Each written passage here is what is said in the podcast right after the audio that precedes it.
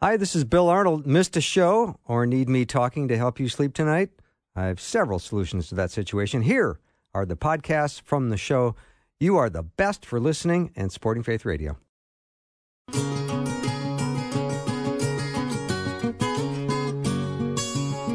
You're listening to an encore presentation of Afternoons with Bill Arnold. Faith, hope, and clarity in a special repeat performance.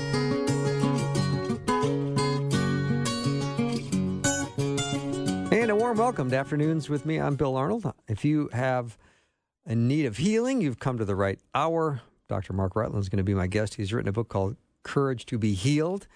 It's going to be a wonderful hour. I'm in Ephesians chapter 3, verse 20. It says, Now to him who is able to do immeasurably more than all we ask or imagine, according to his power that is at work within us. To him be glory in the church and in Christ Jesus through all generations forever and ever. Amen. Anyway, Dr. Mark Rutland is my guest today. He's a speaker and a pastor, and not to mention a New York Times best-selling author. I guess you could do better than that. He's president both of the National Institute of Christian Leadership and Global Servants. He's been married for 50 years, lives in the greater Atlanta area. Mark, welcome. Thank you, Bill. Glad to be back as always. I love having you. Your book on David, I've recommended a million times, and uh, I just love that book. It's one of my favorites, by the way. Thank you. Uh, you know, I really enjoyed doing that book and working on it. It's been a sort of a, a life study of mine. Somebody uh, introduced me recently as an expert in Davidic studies, and I said, "Ooh, ooh I like it." That is a nice I, I, title. I am, I am fascinated with him. I, I think he's an intriguing character, and and um, it did that book did really well. Still sells. Still Yeah. sells. Yeah. Well, as I was uh, keeping track of you on Twitter a couple of hours ago, and if I may just repeat what you said, I find it fascinating, and I'd like some more input from you on this. You said, I see the distress of nations. I see the pain and suffering. I see scandal and deceit and injustice and mindless violence. Of course, I see it. I also see the Lord seated upon his throne, high and lifted up, and I am not afraid. Read Isaiah chapter 6. That is fantastic. Well, thank you, thank you. That's uh, that passage of scripture, Isaiah's call report in uh, chapter six, has always been a great comfort to me.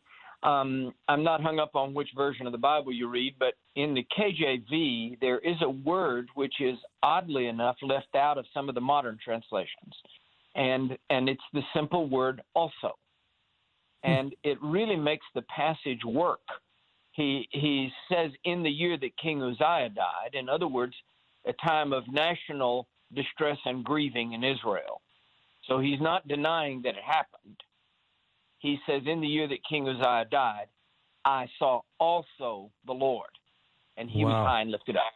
That's So it, it's it, it's not an accident that God appeared to Isaiah that day as a king hmm because uh, God is saying to Isaiah, He's sending him a message. He says, Look, I, I know you're grieving because the king is dead, but actually the king is alive. Yeah, that's fantastic. Now I know you live in the in the greater Atlanta area, and of course I live in you know Minneapolis. So what I'd like to do a little bit is exchange some not only horror stories but also some hope stories. Well, I'm I'm a moron for the hope stories. Uh, when you say the Atlanta area, I do. I live in about an hour and a half out of town. I live closer to Athens, Georgia. Okay. Um, but uh, yeah, it's been it's been a challenging time, a very challenging time. But uh, but I I really I really do have a great deal of of hope about the future. I'm not just saying that is not a casual statement. Um, I'm just about to put a, a tweet online um, of, a sermon I preached on Sunday at my son's church, and uh, and I'm just gonna I'm gonna just put it out on Twitter, the whole sermon, a, a link, so that anybody can get it, watch it for free, download the audio for free. I don't care. But the whole point of it is that God is a God who loves unlikely things. He's the God of the unlikely. Okay, that I love. I'd love to hear some more about that. I know you're going to allow our listeners to access the full uh, message, but Yep. uh, please keep going.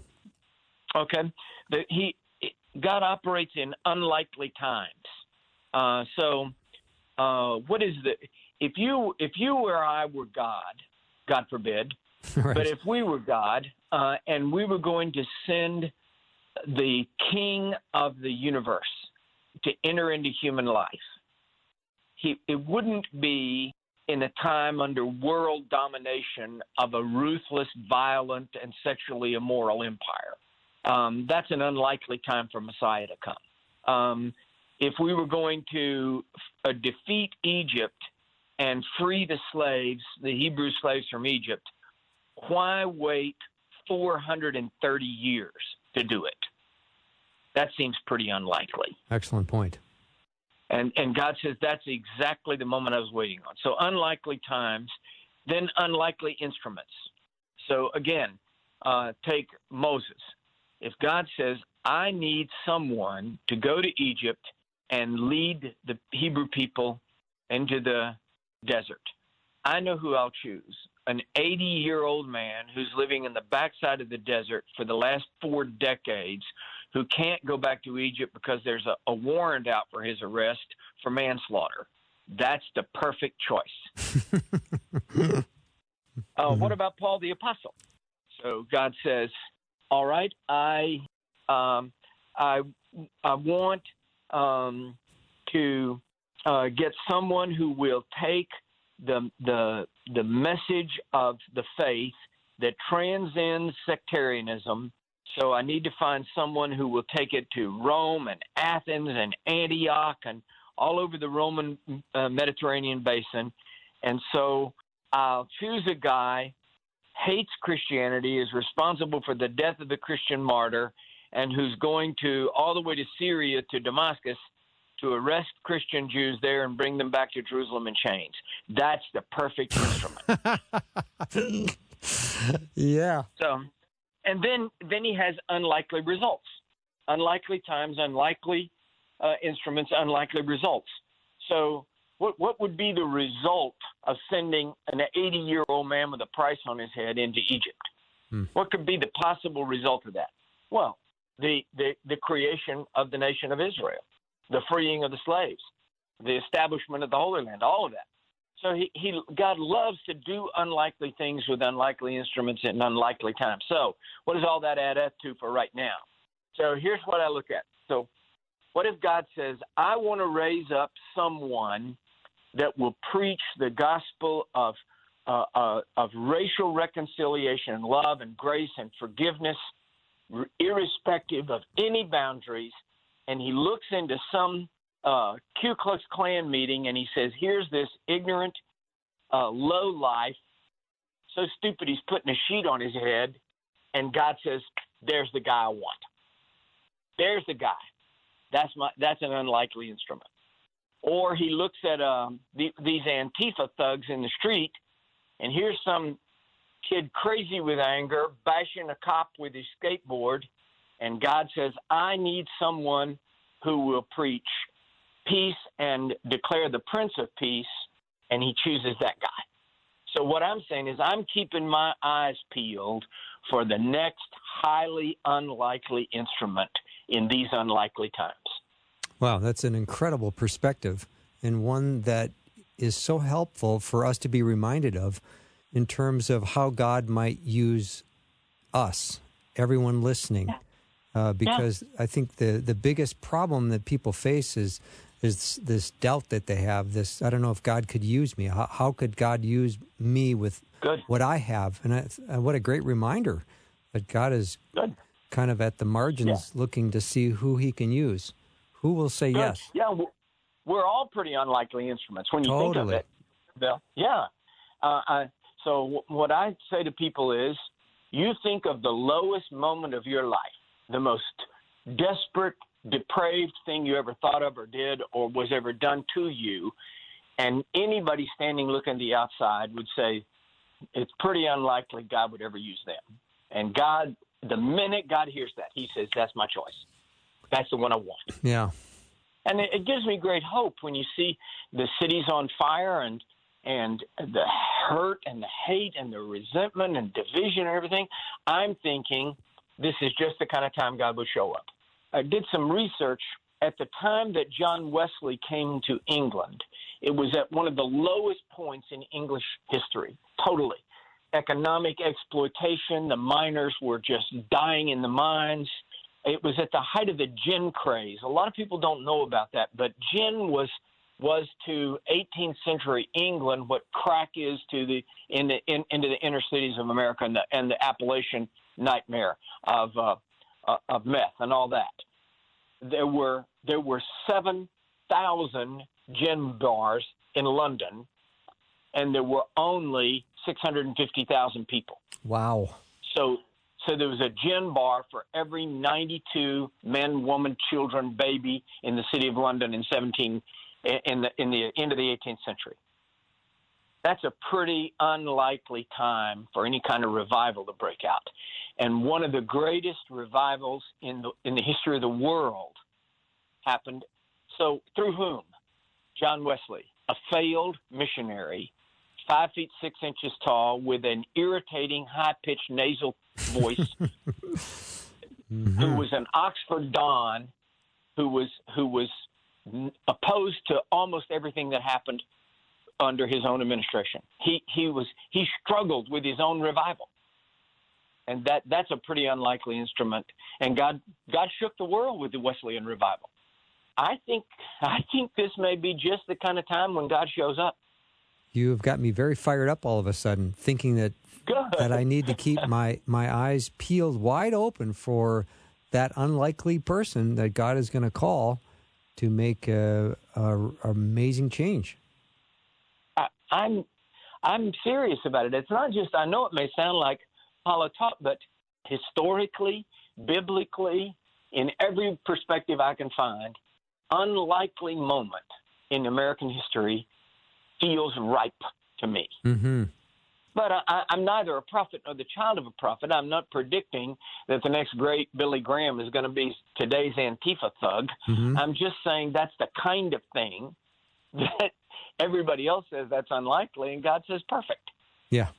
Yeah. He has shown us time and time again that he will take the last person we would expect to rise into yeah. power and authority and to have an influential voice to be that very person. Yes, that's exactly right. Yeah. Now, Mark, I know there's uh, one of your, one of your books, "Courage to be Healed: Finding Hope to Restore Your Soul." Powerful uh, message, powerful time to be talking about this because there's so much need for restoration and for uh, and healing. Um, I'd love for you to talk more about that. Well, that's the latest book, and I'm I'm really happy with the response to that book. I I waited a long time to write that book. It was one of those ones where I would accumulate research, set it aside, get some more, set it aside. You know, I don't, you know how you do. And after about 25 years, you finally just say to yourself, I've either got to write this book or throw this junk away. and uh, so the book came out. The, the response has just been phenomenal across every kind of denominational line. First Baptist Church in Woodstock, Georgia, is one of the top 25 Baptist churches in the nation, and they asked me to premiere the book there. And uh, we we sold uh, more books in that one day at that church, a huge, big scale Baptist church. So here am I. Everybody knows where I am theologically, presenting a book on inner healing at a Southern Baptist church. And I thought, well, this, this is an interesting time, but it is because people know their deep inner needs. Right. The, people that are hurt, they're wounded, they're the the and and the problem is, Bill, a lot of times the church has sent the message that if you can't get it in one trip to the altar, you're not a real Christian. And and and instead of helping people, we actually add to their hurt. There are things that salvation does, but it does what it does. There are things that the fullness of the Holy Spirit does, but it does what it does.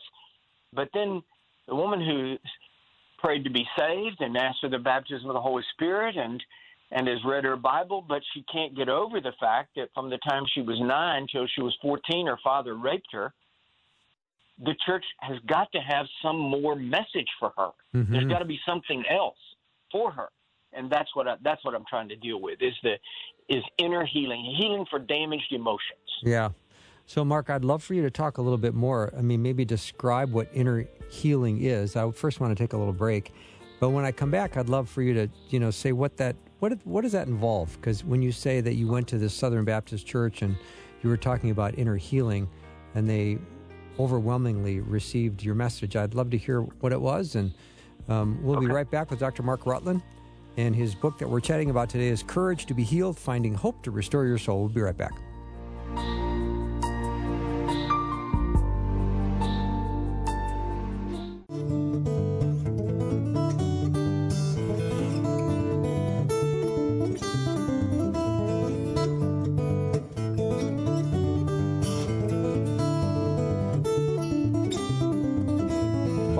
Show. So glad to have Dr. Mark Rutland uh, with us. He's a pastor, speaker, and New York Times bestselling author. The book we're chatting is his most current. It's called Courage to be Healed Finding Hope to Restore Your Soul.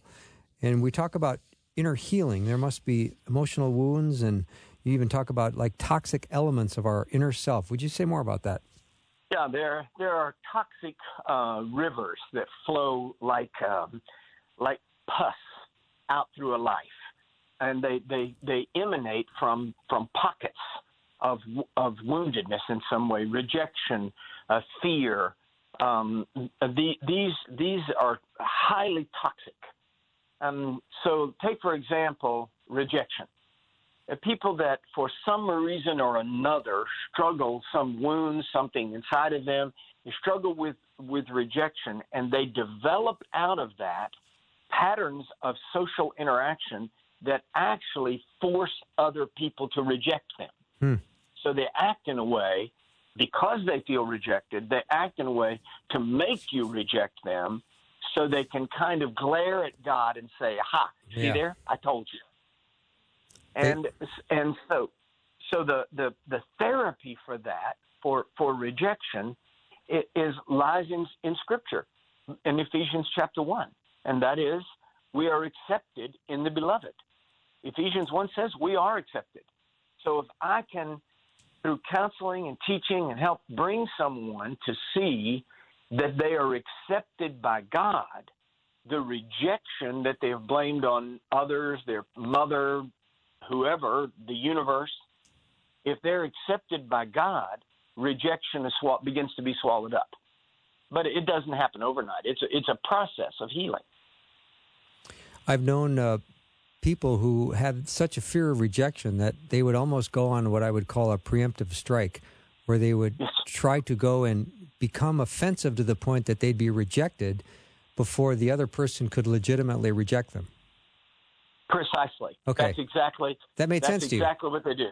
A, a, pre, a preemptive strike. I didn't use that word. Why didn't I talk to you before I wrote the book? That's okay. Yeah. uh, uh, yes, a preemptive strike. They they force you to reject them. Yeah. And Uh, it's so and- and of course there counterproductive, are Mark. others. Oh, it's it's horrible. They they they are crippled and they go on crippling themselves. It's Yes. self-inflicted wounds.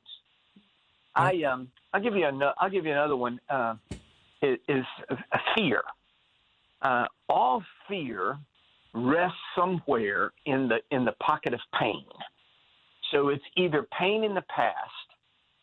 So I, I I'm going to do whatever it takes to insulate myself against the repetition of that pain. Anything that I Mhm. have to do to keep that pain from happening again, or oddly enough, more frequently, imagined pain. So this thing, whatever it is, this could hurt me so bad that I'm going to do whatever it takes to keep it from happening. Though I've never experienced it, I imagine it's going to hurt me.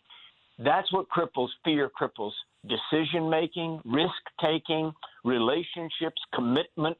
I can't make commitments, all of those things. And it shrinks one's life. Fear shrinks your life because it's rooted in pain. So I'll give you an example. Um, I was brought in. Uh, let, as I start, let me say one thing, Bill. I do before we get any phone calls. I do not do any counseling anymore at all, except with ministers who are in crisis. Mhm. So I just want to say that as Okay. a start. But um, I uh, I was brought in to do counseling with an older woman who was suffering from agoraphobia, uh, the fear of uh, agora from the Latin word for a marketplace, from being outside, being with crowds, being in place. She and it shrinks your life. Gradually, she couldn't go out of her neighborhood, then she couldn't go out of her yard, and now finally she's totally in her house. So her grown son, a wealthy businessman, brings me into counsel with her. So I had to go to her house, right? So I'm going to her house. I began trying to talk with her about safety, that she would be all right in her daughter's car, she, that I began to give her statistics about how safe the local shopping mall was. So I didn't make a dent, hmm. not a dent. And so I reversed field. I started telling her how dangerous it was in her house. I said, I said, you know, I drive through your neighborhood. You haven't been in this neighborhood, out in the neighborhood in a long time. I said, this neighborhood's getting worse. And I said, somebody break in here, rob you, kill you. She said, Dr. Rutland, are you trying to help? This doesn't feel like help. And I said, well, the thing is, you're trying to create a safe space, and there's no safe space. So she said, well, what's the hope for that? And I said, the hope for that is right here in the scripture. Perfect love casts out all fear. And she said, I want to love perfectly. I said, no, no, you're missing the point. Perfect love is not something you do, it's a person. Perfect love is Jesus. Wherever he is, it casts out fear. So we started walking through her house. Is Jesus in the bedroom? Is Jesus in the kitchen? Is Jesus in the living room? Over and over and over again. Finally, is Jesus in the front yard? Could Jesus be in your daughter's car? I mean, some weeks. And I will never forget the day her grown son called me. He was sitting in the driveway on his cell phone. He called and he was weeping. And he said, Dr. Rutland, you're not going to believe it. My mother is standing all alone in the front yard watering the flowers. That's so sweet because God doesn't want us wounded, beat up, neurotic, fearful, rejected. Uh, he, he doesn't. He doesn't. Shame is a terrible toxic force. Sh- shame is probably one of the most desperate of all of all the toxins. Mm-hmm. It is a demonic almost thing that gets hold, and people uh, struggle with this sense: uh, I'm disqualified. There's something dirty about me. There's something bad about me. I, I'm I'm not as good as everybody else, and that that shame is a is extremely crippling. The inner wound of that is is constant, and it can it can destroy relationships. That is, that is exactly what Satan does. He he destroys that inner self and deprives us of the healing the healing work of God. And that therapy is always biblical. It mm-hmm. always comes back to biblical. Jesus has taken our shame. We don't have to live with that.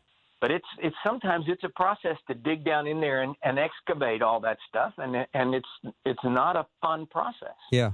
We'll take a little break. My guest is Dr. Mark Rutland, pastor, speaker, and best-selling New York Times author. We're chatting about his book, Courage to be Healed. Uh, we'll take a short break and be right back.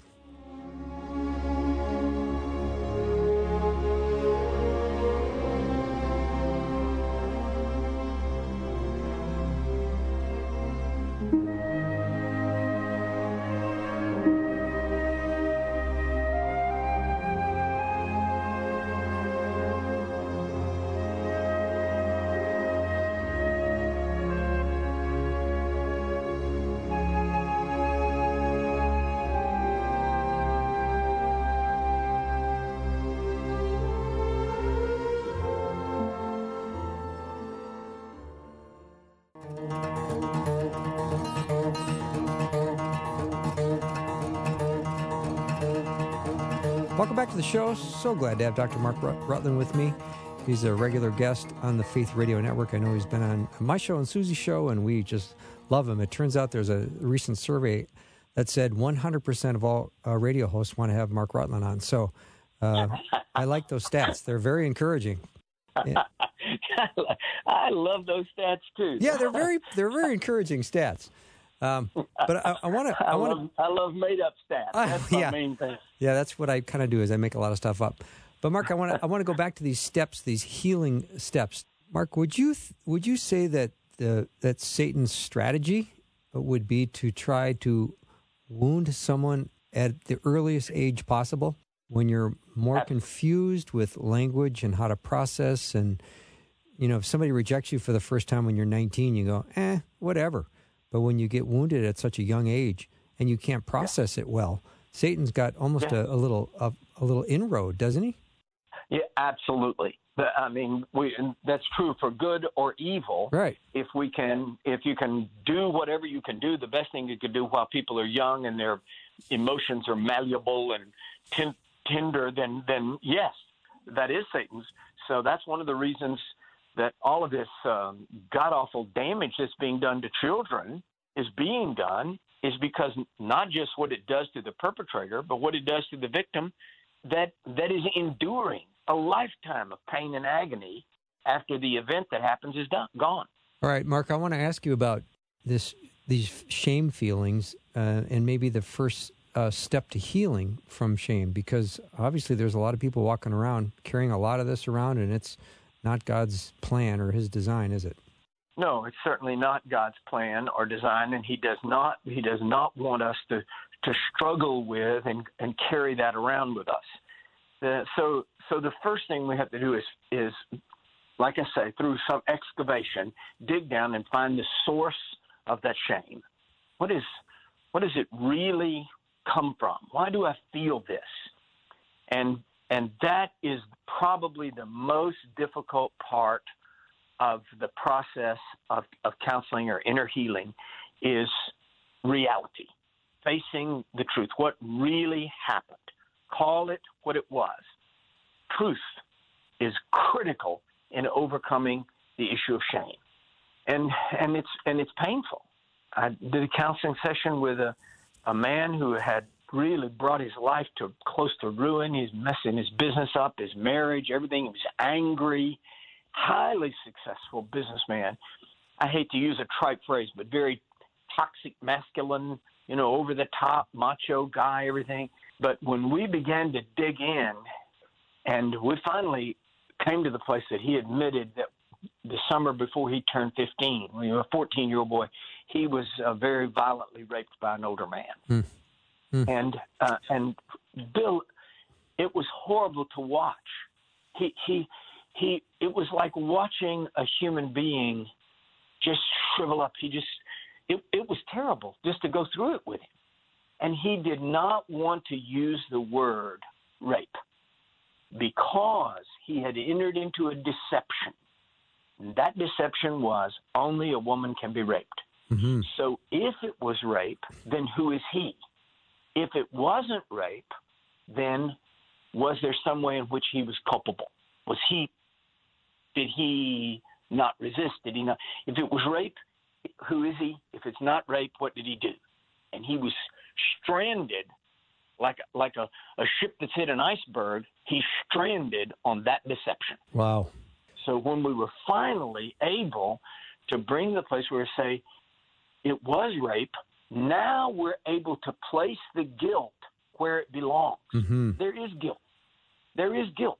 There is shame but the shame can now go onto the perpetrator and not onto the victim. Mm-hmm.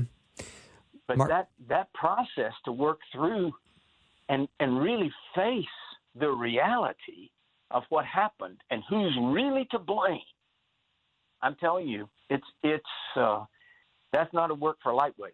Yeah, the story you told of this gentleman, and it sounded like he had this overcompensating machismo which was I'm not going to be that raped victim. Victim, I'm going to be the guy that is going to overcompensate. And really, once he confronted the truth, he was able to kind of uh, diminish and let go of the shame, wasn't he?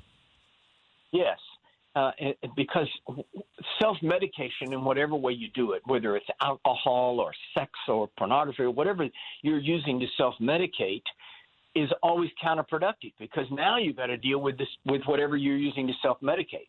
And what he was using was uh, this.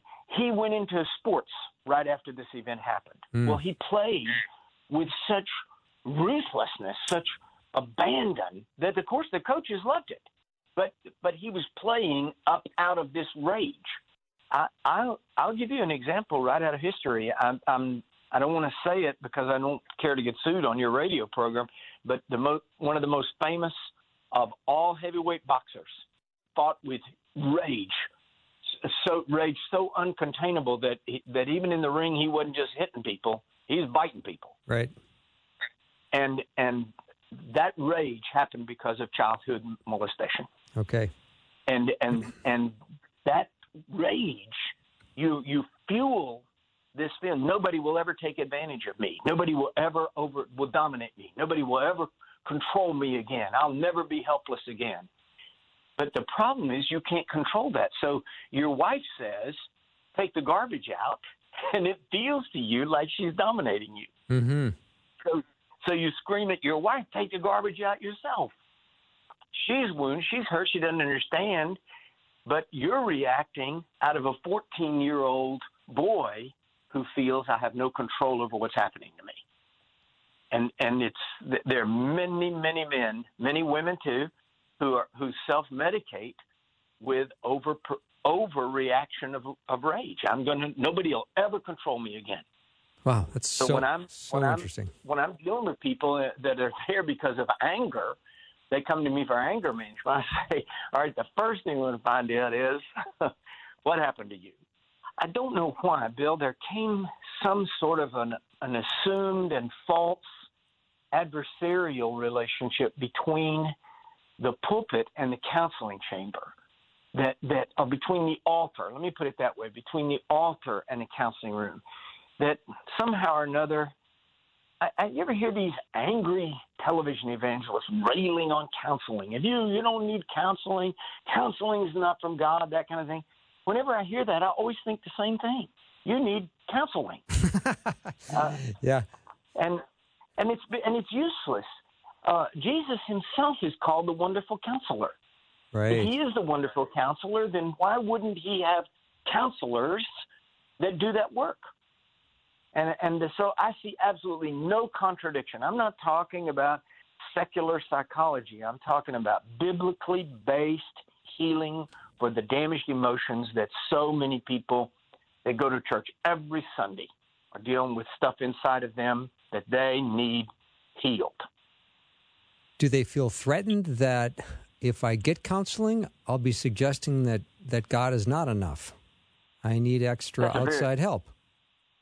That's I think that's a very good point. Part of it is a kind of theological protectionism against the uh, in, in protection of the the salvation experience. If I'm really saved, then I shouldn't need anything else. So the fact that that I if I get saved and I still find that I still find that certain things just trigger me and freak me out, then what do I do? I just go back to the altar, get trying to get saved her and saved her and saved her. uh-huh. But but salvation does what it does, and th- there are still things inside that need that the touch of a wonderful counselor. Mm-hmm. Look, if, if somebody comes if somebody comes to an altar of a church for physical healing, what do we do? We anoint them with oil and lay our hands on them, a human instrument mm-hmm. through whom through whom the healing grace of God flows. Right? Yes. So, if somebody needs a touch from the wonderful counselor, then why couldn't there likewise be a human instrument through whom the healing grace of God flows? I agree. I mean, God has equipped and trained so many wonderful men and women who are in a position to offer incredible wisdom and counsel and help people unravel from some of their their decades of, of shame and trauma. I'm not trying to heap shame on anybody either, but I do think there are voices that have kind of made it seem like if you've found Jesus, you don't need anything else. And what I would say is that's true, but Jesus may be doing more. Mm-hmm it's all Jesus, but maybe he's got a lot more to do. and given the the trauma that some people have gone through, you know, uh, they might be reluctant to talk about it in Christian circles because we get very reductionistic with people. You know, have you confessed all known sins? Have you, you know, prayed the blood of Christ? Because if you, you know, if you've done that and you're still messed up, well, then uh, there's no hope for you. Yeah, and then some people lurch the ship so far to starboard they tip it over, and right. that is somebody comes to the somebody needs help and counseling and biblical truth, and we tell them they're demon possessed. Mm-hmm. So, uh, not everybody who's hurting is demon possessed, uh, and some people, biblical, trained biblical counseling. Uh, you know, uh, in the the list of the gifts of the Spirit in one Corinthians thirteen, you know, uh, two of them are plural and people forget that. Uh, the gifts of healing, it says plural. Mhm. The gifts of healing. Gifts. So why wouldn't one of the why shouldn't one of those gifts be for inner healing, for for counseling? mm-hmm. Well, I hope people I hope people will get the book. I really do, and I hope they'll read it and and just take it under consideration. And it's a it's a soul searching book. It's a book that says you know where you go chapter by chapter. Hey, how does that touch my life? And it also will help with people saying, you know, okay, wow, that's my brother-in-law. Now, now I see. Mark, I, I know in the book you you referenced uh, Jesus healing the paralyzed man in Luke five. I, wondered if you wouldn't, if you have time, just walk us through that and just show us what that reveals. That's kind of the basis of the whole book, and the uh, that's a very good question. And that's the basis of the whole book, and it's uh, it's the basis of the title. So, so here's this this man who is this one of the most famous stories of Jesus healing the paralytic man who's lowered through the rooftop. His four friends take him up on the roof, tie ropes around the corners of his blanket, pull away the tiles, and lower him into a packed house where Jesus is teaching. Okay. I, every sermon I've heard on that and every sermon I've preached for years and years and years was always based on two motifs. One is the, the healing power of Christ. Great. Amen. Mm-hmm. And the other one is the other one is the faith of his friends. Right? Mhm. Good. Amen. But it dawned on me there's a third variable, and it's huge. It's the courage of the man on the blanket. Look, this was all a high risk operation. you bet it was. I, it never dawned on me. What if they drop him? What if they drag him up on that roof and drop him? What if Yeah. when they're lowering him in? Furthermore, he spent his whole life. This is not 21st century America with ADA laws. This is a man in first century who's he's crippled, infirm. He's despised. He he can't work. Nothing. Nobody loves him. Nobody cares about him. And so he's going to be lowered into this room full of with Jesus, and it says doctors of the law. So, what if Jesus says, "Get that thing out of here"? I'm in the middle of my lesson. I mean, we've read we've read the Bible. He hadn't. So that was it was all high risk. So at some point in the process, those guys tied the uh, ropes around the corner of his blanket, and they looked at him and said, "Okay, are you ready?" At that point, their faith was not the variable; it was his courage. Mm. And that's what I say that you can have all the faith to move mountains, but if you don't have the courage to enter into the process, healing will always elude you.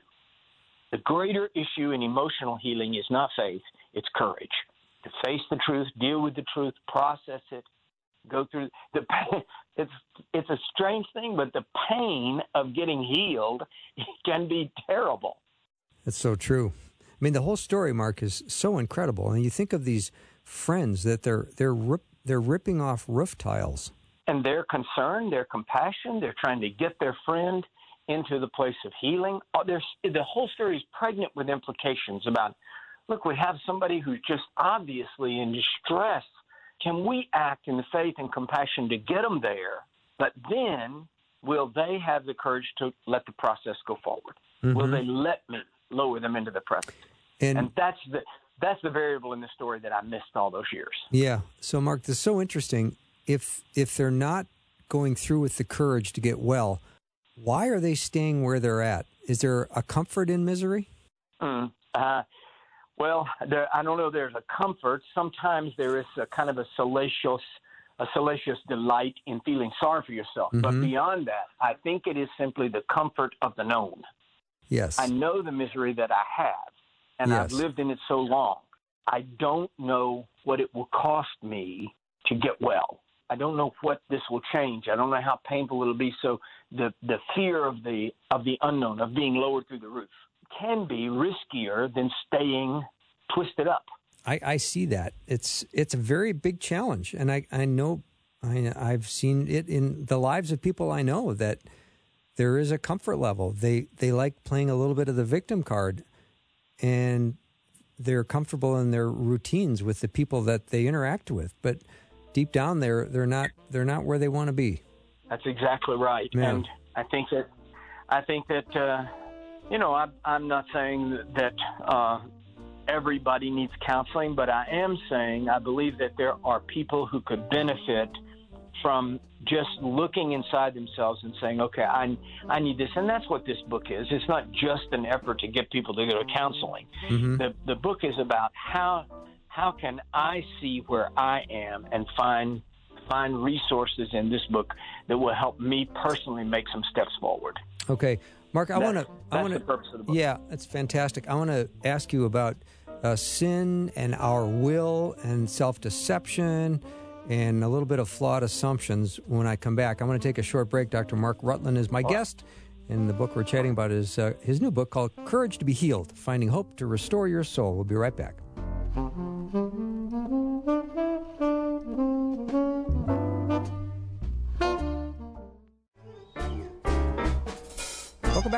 So glad to have Dr. Mark Rutland as my guest.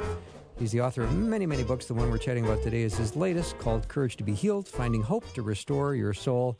It's a journey I know you will love taking. I encourage you to get your hands on the book. But I do want to talk, Mark. We've just got to, you know, a little bit of time left. But I want to ask about uh, what are some of the obstacles that get in our way of taking that healing step? Is it is it our own personal unconfessed sin? Is it our stubborn, self reliant will? Are we deceiving ourselves? Do we have flawed assumptions about ourselves and about what healing might look like? Or am I asking too many questions in a row right now? You tell me. Well, the, the, no, the problem is the answer to all those questions is yes. okay, good.